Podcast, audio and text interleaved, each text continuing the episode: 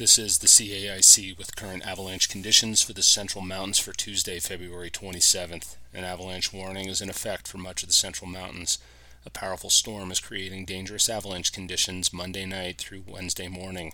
Many areas will see blizzard conditions with strong winds and snowfall intensity of over an inch an hour. Avalanches will break wide across terrain features and run long distances. Many will run naturally. Travel in, near, or under avalanche terrain is not recommended.